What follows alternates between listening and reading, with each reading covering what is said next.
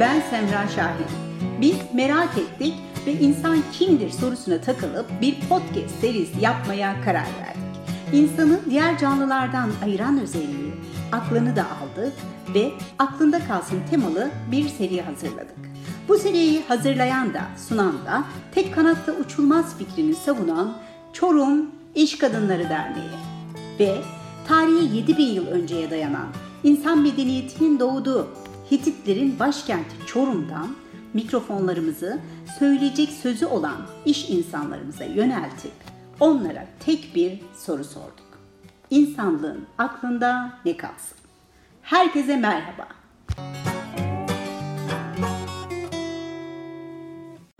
Konuğumuz Çorum Haber'in kurucusu, başyazarı. O, Çorum Gazeteciler Cemiyeti Onursal Başkanı ve bir Çorum aşığı. O, Çorum'un beşinci milletvekili. Tüm Çorumluların Mehmet abisi Mehmet Yol Yapar. Tekrar hoş geldin Mehmet abicim. Çok teşekkür ediyorum. Aklında kalsın podcast serimizin birinci bölümünü seninle çekmek istedik. Sen Çorum İş Kadınları Derneği için bütün naifliğinle çok değerlisin. Ayrıca kadın, erkek, insan kampanyamızın baş tacı, paydaşısın. Ee, bu, bu, bu, bu sözler beni çok duygulandırdı gerçekten. Yani çok teşekkür ediyorum. Eksik olmayın. Bu bir Çorumlu nefer olarak e, bizim aslında duygu ve düşüncelerimizin size sözcülüğü sadece. on yedi Eylül'de elli birinci yıla adım attın, tekrar kutluyor ve seni gıpta ile takip ediyoruz. Deyim yerindeyse bu şehre bir ömür adadın. Diyorum ki şöyle biraz gerilere gitsek. Mesela bin dokuz yüz seksen altıda şeker fabrikamızı çalıyorlar diye seslendiğin keyifli bir anekdotun var. Evet. Bizimle paylaşmak ister misin? Elbette, çok mutlu olurum hem de. Çünkü bu sadece Çorum adına verilmiş bir mücadele değil, mesleki anlamda da yani e, gazeteciliğin e, kamuoyu oluşturmasına örnek teşkil eden ve nitekim pek çok e, iletişim fakültelerinde filan da e, kullanılan bir e, şey e, ana oldu. Şöyle e, diyebiliriz, Çorum'un bin dokuz yüz yetmişli yıllardan itibaren şeker fabrikası talebi var ve aslında bilimsel olarak da Çorum merkezi şeker fabrikasının en uygun olduğu yer. Pancar-ekim alanlarının odak noktası, ekonomik faaliyetler itibariyle buna uygun. Ama e, siyasi e, bir takım nedenlerle bu geri kaldı. İşte seksen altı yılına gelindiğinde e, Başbakan Turgut Özal Bakanlar Kurulu'nda demiş ki e, benim demiş hem Çorum'a hem Çankırı'ya şeker fabrikası sözüm var. Ne yapsak acaba? İkisini bir arada birden yapma şansımız da yok. Bir, bir fabrika yapabiliriz. Ee, bakanlardan biri de demiş ki Sayın Başbakanım kolayı var demiş. İki ilin tam sınır noktasına yaparız. Adını da Çankırı Çorum Şeker Fabrikası koyarız. Tam siyasi bir yaklaşım. Tam, tam evet. ee, ben bunu haber aldığımda e, bir kere e, o Çankırı Çorum Şeker Fabrikası'nı alay konusu yaptım. Çançor Şeker Fabrikası diye. O kamuoyunda çok konuşuldu. Ayrıca da hemen yayına başladım. Dedim ki Çorum'un hak edilmiş şeker fabrikasını nereye götürüyorsunuz? Hesap verin diye. Gün sayıyorum. Bir gün, üç gün, beş gün filan. Sadece hesap gün saymakla kalmıyoruz. Gazete bütünüyle bu konuyla dolu. Şeker fabrikasına ilişkin geçmişteki gelişmeler, teknik bilgiler filan her gün dolu dolu şeker fabrikasını yazıyoruz. O arada Anavatan Partisi'nin belediye başkanı Necdet Diken, milletvekili Ünal Akkaya ve diğer milletvekilleri, il başkanı rahmetli Mitat Balak, il başkanı o zaman, gene belediye meclis üyeleri, il genel meclis üyeleri, il yönetim kurulu üyeleri bütün teşkilat halinde bu duyarlılığı gösterdiler ve benim gazeteleri alıp başbakana gittiler. Orada başbakanlık müsteşarı o anda Hasan Celal Güzel, onun da olumlu yönde katkısı olduğu bana daha sonra anlatıldı. E, diyorlar ki bizim arkadaşlarımız, bu gazete bizi bitirdi. Bizim sokağa çıkacak halimiz kalmadı. E, neredeyse parti tabelasını indirecek durumdayız. Ki tek başına çok güçlü bir iktidar. Yani Anavatan Partisi iktidarı. E, Özal da o dönem Çok güçlü bir figür. Peki ne yapalım filan derken e, sonuçta özetle geldi ve Çorum'a şeker fabrikasının temelini attı. Şeker fabrikasını daha sonra işletmeye açan da Mesut Yılmaz'dı başbakan olarak. E, şimdi bu e, bir yerel gazetenin kamuoyu oluşturması ve e, yöresinin sorunlarına sahip çıkması adına e, yerel iktidar partisi teşkilatının da E, duyarlılık göstermesi adına harika bir örnektir. Aslında bir de güç birliği var burada. Kesinlikle, değil mi? Tabii. Yani gazete, yerel yani, gazete ve tabii. siyasilerin de bir e, işbirliği yani söz konusu. Şunu burada da çok yaşadım ben. Ya bu, bu da nereden çıktı? Niye bunları yazılıyor diye e, sızlanan siyasiler de oluyor. Aslında yapılması gereken budur işte. Tam da budur. Yani gazete bir yol açmışsa onu kullanarak Çorum'un yararına bunu değerlendirmektir. Evet. O zaman bu yapıldı. Çok haklısınız. Ama be, bu ironi hep çok hoşuma gitmiştir. Şeker fabrikamızı çalıyorlar. Bunu hep evet, e, evet. sormak istemişimdir. Seni böyle güzel hikayelerde dinlemek bizim için hem çok keyifli Mehmet abi, hem de bir o kadar öğretici. Yani senden öğreneceğimiz çok şey var gibi görünüyor. Çok teşekkür ederim. Peki Mehmet abi, bin dokuz yüz doksan ikiye doğru gitsem, babadan hayır çıkmadı desem ne dersin? Evet. O... O da e, beni de e, okurlarımızı da gülümseten bir e, o, o, klişe olarak kaldı hep hatırlarda. Çok güzel bir başlık ama. Evet. Şimdi bin dokuz yüz doksan iki e, Doğru Yol Partisi S H P e, koalisyonunun e, kurulduğu yıl ve o yıl yeni üniversiteler kurulacak. E, bizim de üniversite hayalimiz yetmişli yıllardan beri devam eder. Ben e, şehir işhanının o zamanki haliyle özel mülkiyet henüz geçmemişti. Yani alttaki dükkanlar filan da e, satılmamıştı özel kişilere. E, belediyenin ve özel idarenin mülküydü ve o binada İktisadi ve Ticari İlimler Akademisi kurulması yönünde çok yayınlar yaptık. E, olmadı o dönemde maalesef. Şimdi bin dokuz yüz doksan ikiye geldiğimizde e, Çorum Üniversitesi'nin, Çorum'a kurulacak Hitit Üniversitesi'nin e, bir E, altyapısı neredeyse belli. Mühendislik Fakültesi kurulmuş, İlahiyat Fakültesi kurulmuş, yüksek okullar var. Buna eklenecek bir e, Fen Edebiyat Fakültesi ile beraber hemen kuruluş için e, şey mümkün. E, Çorum Üniversitesi'ni bekliyor diye ben günlerce e, gene gün saydım. E, baba sözünü yerine getir, Çorum Üniversitesi'ni istiyor diye. Gene günlerce Gene aynı şekilde konuyu çok detaylı işleyerek nereden hak ettiğini Çorum'un filan ve biliyoruz ki aslında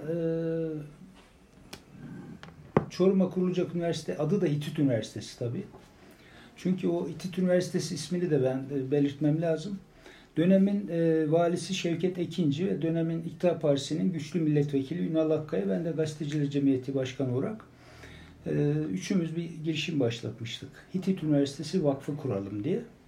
Dolayısıyla o Hitit Üniversitesi, üniversitenin isminin Hitit olması konusunda ben ısrarcıydım. Allah şahittir ki vali ve milletvekilimiz de hiç itirazsız evet doğru olan budur dediler. Burada da bir isim babalığımız yani var. Yani biraz ona kendime oradan pay çıkarıyorum. Hitit Üniversitesi'nin kurulması için bir ortada hiçbir engel yok. Ve bekliyoruz gerçekten de bin dokuz yüz doksan ikide kurulan üniversiteler arasında Çorum'un da olmasını. Ama çıkmadı. Şunu tespit ettik. Çorum taslakta isim olarak var ama Çorum'un yerine Kırıkkale alınmış. Eyvah. Ben hep şunu söylüyorum. Diyorum ki Kırıkkale Ankara'nın banliyosu konumunda ve orada fakülteler var. Yani orada bir üniversite rektörlüğü olması çok da gerekli de değildi. Çorum bunu daha fazla hak ediyordu ama siyasi e, tercihlerle bu öyle gelişti. Onu öğrendiğim gün ben işte o başlığı attım. Babadan hayır çıkmadı diye. O süreçte e, Türkiye kamuoyu da e, bu karşılıklı baba ile Mehmet Yol Yapar arasındaki e, diyaloğu takip etti değil o mi? Şey, Türkiye'nin babası Çorum'un evet, Mehmet evet. abisi karşı karşıya. Evet. O bin dokuz yüz doksan beş yılı.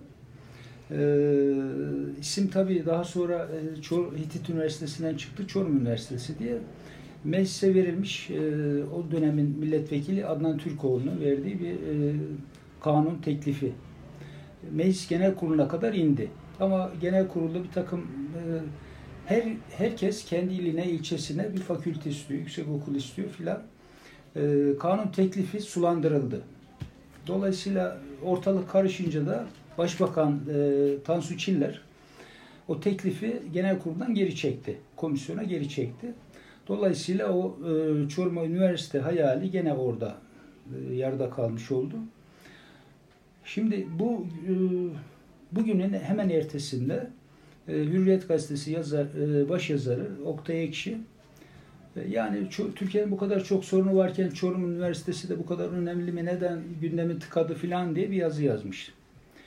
Ben Oktay Bey'e bir cevaben bir şey yazdım. Dedim ki e, Çorum'un e, sorudan çıkmış bir şey değil. Çorum yıllardır bunu hak ediyor ama hakkını al, alamadı. E, tabii orada biraz şey de kullandım. Hayırsız Demirel yüzünden. Hayırsız ve vefasız diye ısrarla altını çizerek söyledim. Şimdi Oktay Ekşi e, demiş ki ya benim köşede olmaz ama Yalçın Bayer'e, Yalçın sen bunu yayınla demiş. Yalçın Bayer'in köşesinde Hürriyet'te aynen çıktı. Hayırsız, vefasız filan diye. Demirel küplere binmiş tabii. Köşkte ortalığı birbirine katmış. Çok kızmış. Ee, hatta bizim Adnan Türkoğlu'nu arıyor. Adnan benim akrabam. Ee, bana gece yarısı telefon etti. Dedi ki ya senin yüzünden baba ben arıyor. Ben de kaçıyorum telefonlardan filan. Yani sonuçta demiş ki ya Çorum'dan bana bu kadar saldırılıyor. Sen neredesin? Niye sahip çıkmıyorsun?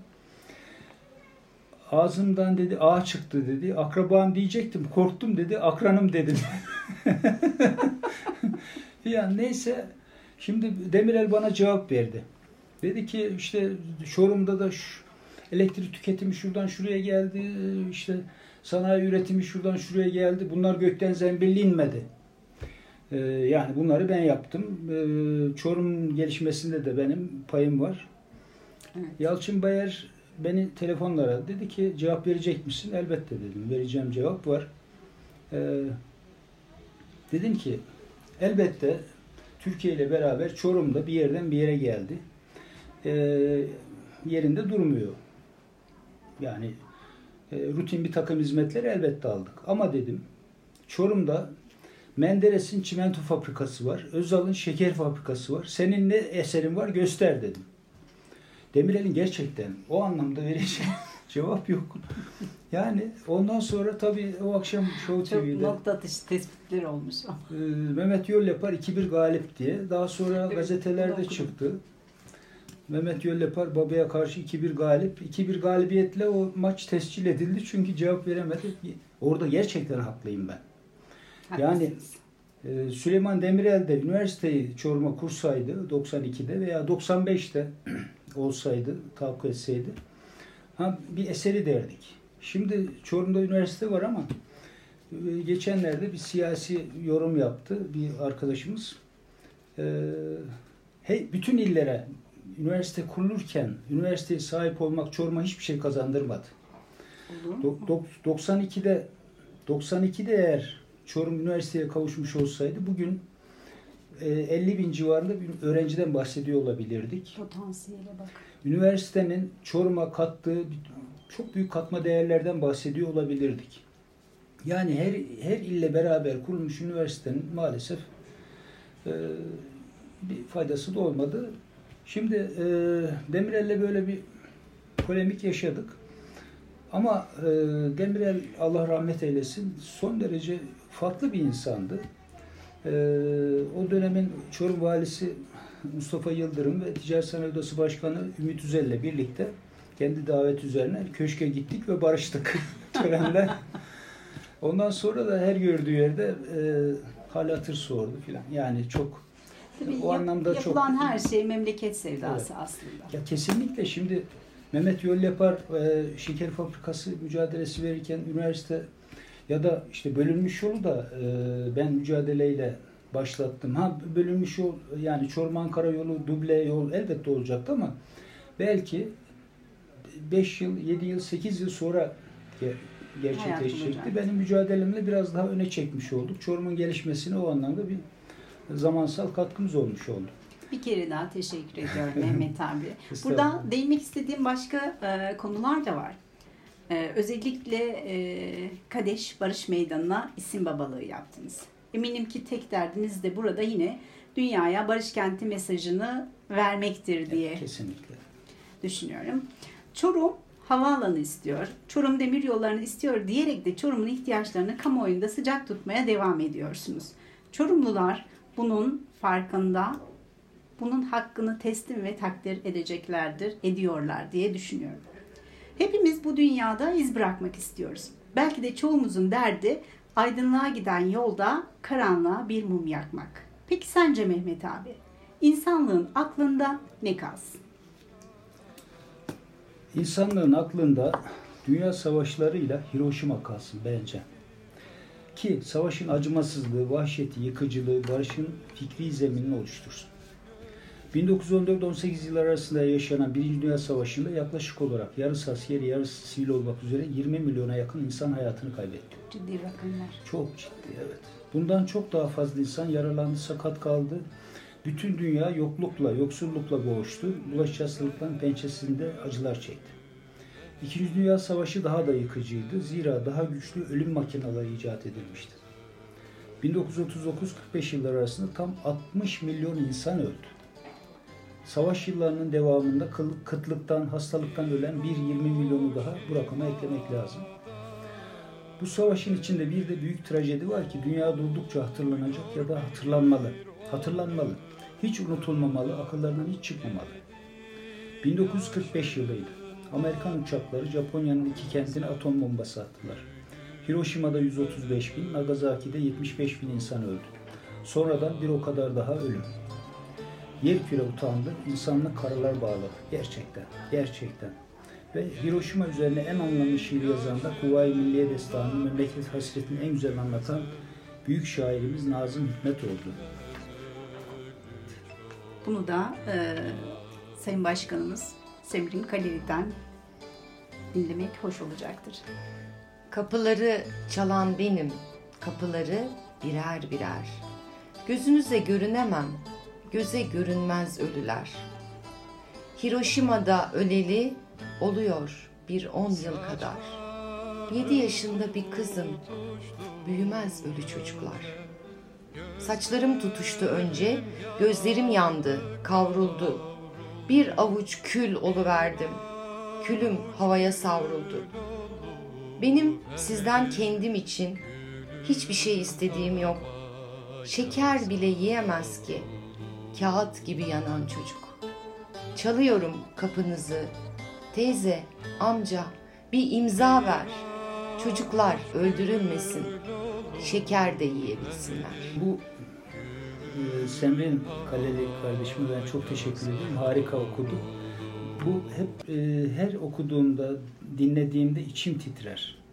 Gerçekten öyle ve sizin de söylediğiniz gibi Japonlar öylesine disiplinli bir millet ki o sayede de zaten bilimde, teknolojide filan dünyanın en ön safına geçtiler. Onca yıkıma rağmen. Yani o dünya savaşı. Çocuklara bir... aşılanan birlik, beraberlik. Kesinlikle. Ve tarih bilinci, milliyetçilik bilinci. Tam sizin dediğiniz gibi işte bunu unutmayalım. Bunu unutmayalım. Bunu unutmayalım şeklinde. Ya onun için diyoruz ki Büyük Atatürk'ün yurtta barış, dünyada barış ilkesi vazgeçilmezimizdir. Yaşam felsefemizdir. Onun için diyoruz ki toplumsal barış olmazsa olmazımızdır. Onun için diyoruz ki tılsımlı sözcüğümüz sevgi. Ve yine onun için diyoruz ki havasını teneffüs ettiğimiz Çorum, barışın, dostluğun, sevginin kenti olmalıdır. Savaş meydanlarından gelen Yüce Mustafa Kemal, onun için ulusun hayatı tehlikeye girmedikçe savaş bir cinayettir ve cissesini dünyaya armağan etmiştir. Özetle savaşların getirdiği kan ve gözyaşı aklımızdan hiç çıkmasın ki barışın değerini bilelim, o çizgiden hiç sapmayalım. Şimdi sizin az önce belirttiğiniz noktaya geleceğim. Çorum gerçekten e, Mısırlarla Hititler insanlık tarihinin ilk yazılı barış anlaşması Kadeş'i imzalamışlar. Evet. Bu bir tarih. İnsanlık tarihinde bir dönüm noktası.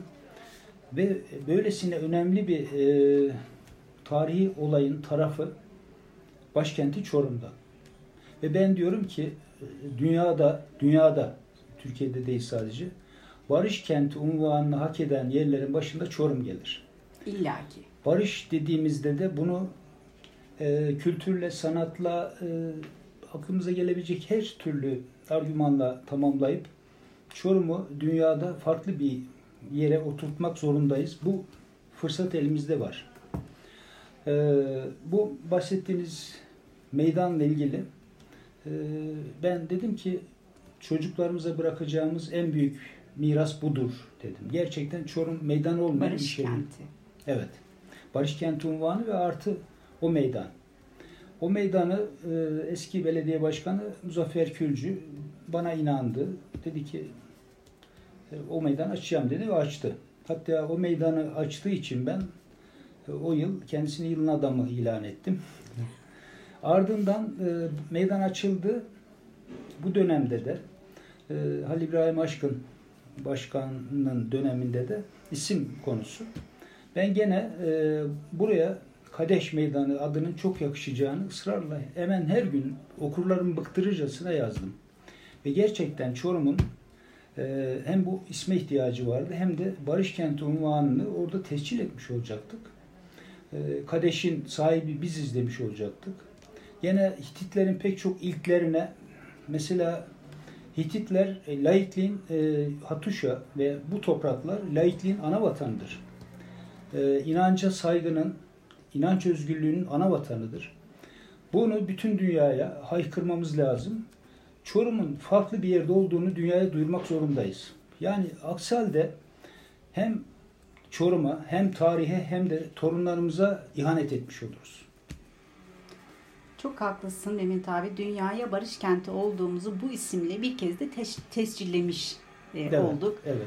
E, bu noktada da Çorum halkının size bir teşekkür borcu var. Buradan atfediyorum. Ben Çorum'un bir evladı olarak Çorum için, daha doğrusu ben bu vatanı seven, e, şimdi e, biz Atatürk ilkelerinin hiç e, çizgisinden sapmayan bir e, şeydeyiz, konumdayız ve hep durduğumuz yerde duruyoruz. Atatürk demek vatan sevgisi demektir. Bayrak sevgisi ve millet sevgisi demektir. Biz de tam oradayız. Saygıyla selamlıyoruz. Barış Kenti Çorum'dan soruyorum. İnsanlığın aklında hangi ezgi kalsın? Ee, ezgi deyince e, kendini e, iflah olmaz bir romantik diye niteleyen biriyim ben. Bilirsiniz Yazıdıkaya'daki evet. Pek çok yazımda da bunu ifade ederim. Yani o bu duygusal bir insanın başını döndüren pek çok ezgi var elbette. Benim de yani saymayacağım kadar çok etkilendiğim ezgiler var. Ama bunların en başına ben hep Rodrigo'nun Gitar Konçertosunu koyarım. Muhteşem bir eser. İspanya İç Savaşı'nın direniş ruhunu, acılarını, hüznünü anlatan bu muhteşem eser ilk kez bin dokuz yüz kırk yılında Barcelona'da icra edilmiş. Ben bin dokuz yüz yetmiş öncesi tanıştım Rodrigo'nun Gitar Konçertosu'yla ve ilk duyduğumda nasıl büyülenmişsem halen de her dinleyişimde emin olun adeta bu alemden kopar giderim öylesine. Yani bu kadar duygu yoğunluğunu hiçbir eserde yaşamadım diyebilirim. Benim için ikinci bir parçadan bahsetmek gerekirse bu da Portofino. Hatta sevgili Levent Coşkuner grup buluşumla müzik yaptığı mekanlarda yani beni salonda görmüşse eğer dans müziğini hep Portofino ile açardı ve ben eşimle kalkar danssız başlatırdım. Bu da çok romantik. Evet. e, Rodrigo'nun Gitar Konçertosu aslında bir bakışta bizim paydamız Mehmet abi. Çünkü benim de bana da böyle bir soru sorsalar herhalde direkt Rodrigo'nun Gitar Konçertosu derim. Çünkü çok çok farklı altında farklı duygular barındırdığını düşünüyorum. İsyan da var, umut da var, acı da var, mutluluk da var bu eserde. Ee, şöyle küçük bir bilgi paylaşmak istiyorum ben de. Rodrigo'nun eşi Victoria İstanbullu bir Türk kız aslında. Ee, ve bu eserde neredeyse yarı yarıya Victoria'nın emeğini görmek mümkün. Çünkü Rodrigo küçük yaşta bir hastalık geçiriyor, görme engeli, engeli oluyor. O yüzden nota bilmiyor ve notayı kaleme dökemiyor. Böyle bir yanı var. Bu müzisyen Türk kızımız Victoria da bütün bu eserin nota çalışmalarını ve taslaklarını oluşturuyor aslında. Düşünsenize, ben şöyle bir bakıyorum, o Türk kızı olmasaydı o güzelim konçertonun hiç olmayacağı aklımıza gelir miydi? Burada da böyle bir böyle iyi, iyi ki varmış. Güzel bir nüans var, evet. Bunu belirtmek istedim. İyi ki varmış. Bu konçertoyu dinlerken o yılların kötü kaderini hissedersiniz ama umudu da birlikte barındırır. E, gözyaşları vardır ama bunlar yenilmez bir umudun e, gözyaşlarıdır. Peki Mehmet abi, insanlığın aklında hangi eser kalsın?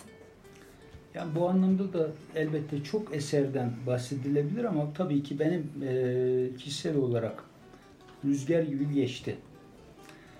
Amerikalı yazar Margaret Mitchell'ın bu kitabı ilk olarak bin dokuz yüz otuz altıda basılmış. otuz dokuzda sinemaya uyarlanmış. Ben yetmişli yıllarda okuduğumu hatırlıyorum bu kitabı. İnsanlığa mal olmuş dünya klasiklerinden bir farkı vardı bence. Çok daha akıcıydı bir kere ve çok daha romantikti. Amerikan İç Savaşı'nın acıları içinde filizlenen tutkulu aşklar, her şeye galip gelen yaşam ve sevgi içgüdüsü beni öyle etkiledi ki unutamadığım bir eser olarak hep baş köşede kaldı. Gerçekten de öyle. E, yorumcular da zaten gelmiş geçmiş en büyük aşk ve savaş destanı diyorlar bu kitap için. E, yerli yazarlarımızdan da bir, bir eseri bahsetmek isterim burada. Bendiz bırakan e, Vedat Türkel'in Bir Gün Tek Başına romanını da bu kategoride ben öne çıkarmak isterim. bin dokuz yüz yetmiş dört yılında çıkan roman olağanüstü bir ilgi gördü. yetmiş beşte Orhan Kemal roman ödülünü aldı. Toplumsal gerçeklikler ve romantizm. Galiba iki unsuru bir arada bulununca ben de büyülenip çıkıyorum doğrusu. Romantizm vazgeçilmezimiz. Gerçekten bu romanda aşk var, savaş var, zulüm var, açlık var, her şey var ve hepsi de dolu dizgin.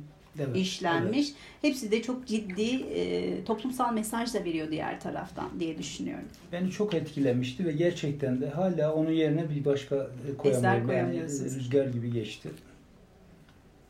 Tabii şimdi daha büyük bir başarıdan yola çıkarak bir sorum olacak size. elli yılı devirdiniz. elli yılı devirmiş bir gazeteci olarak soruyorum. Meslektaşlarınızın aklında ne kalsın? Şimdi bu bana hep e, ziyaretlerde filan da gelir. Ya ne tavsiye edersin filan diye. E, yani gazeteciler halkın haber alma hakkı gibi demokratik bir işlevi yerine getiren ve bunun sorumluluğunu taşıyan insanlar. Ayrıca da bir öğretmen gibi hata yapma hakları olmayan eğitim neferleri. Ben böyle bakıyorum. E, bunu çok önemsiyorum. E, verdiğiniz haberde hata payı olabilir. Haber kaynağını sizi yanıltabilir. Aceleyle bütün unsurlarını tam ve eksiksiz oluşturamamış olabilirsiniz. Biliyorsunuz beş M bir K var. Evet.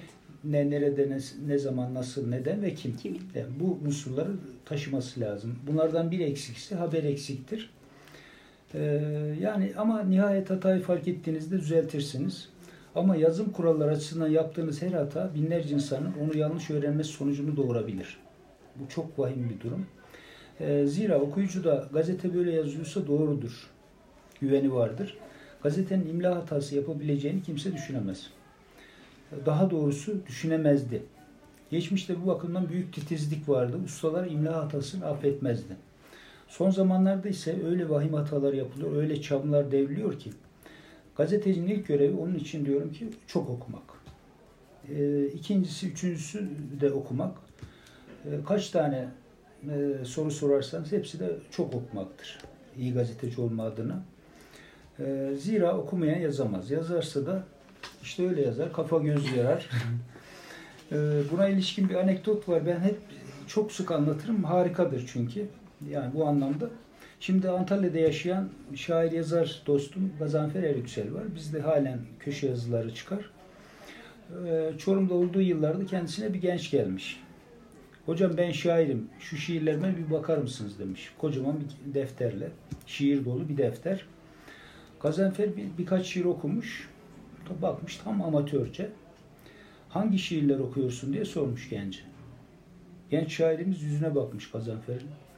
Hocam ben okumam, yazarım demiş. Şimdi ortalık okumadan yazdığınız sananlarla dolu şu sıralar ne yazık ki. Yani, o yüzden diyorum ki genç meslektaşlarım aklımda önce okumak kalsın.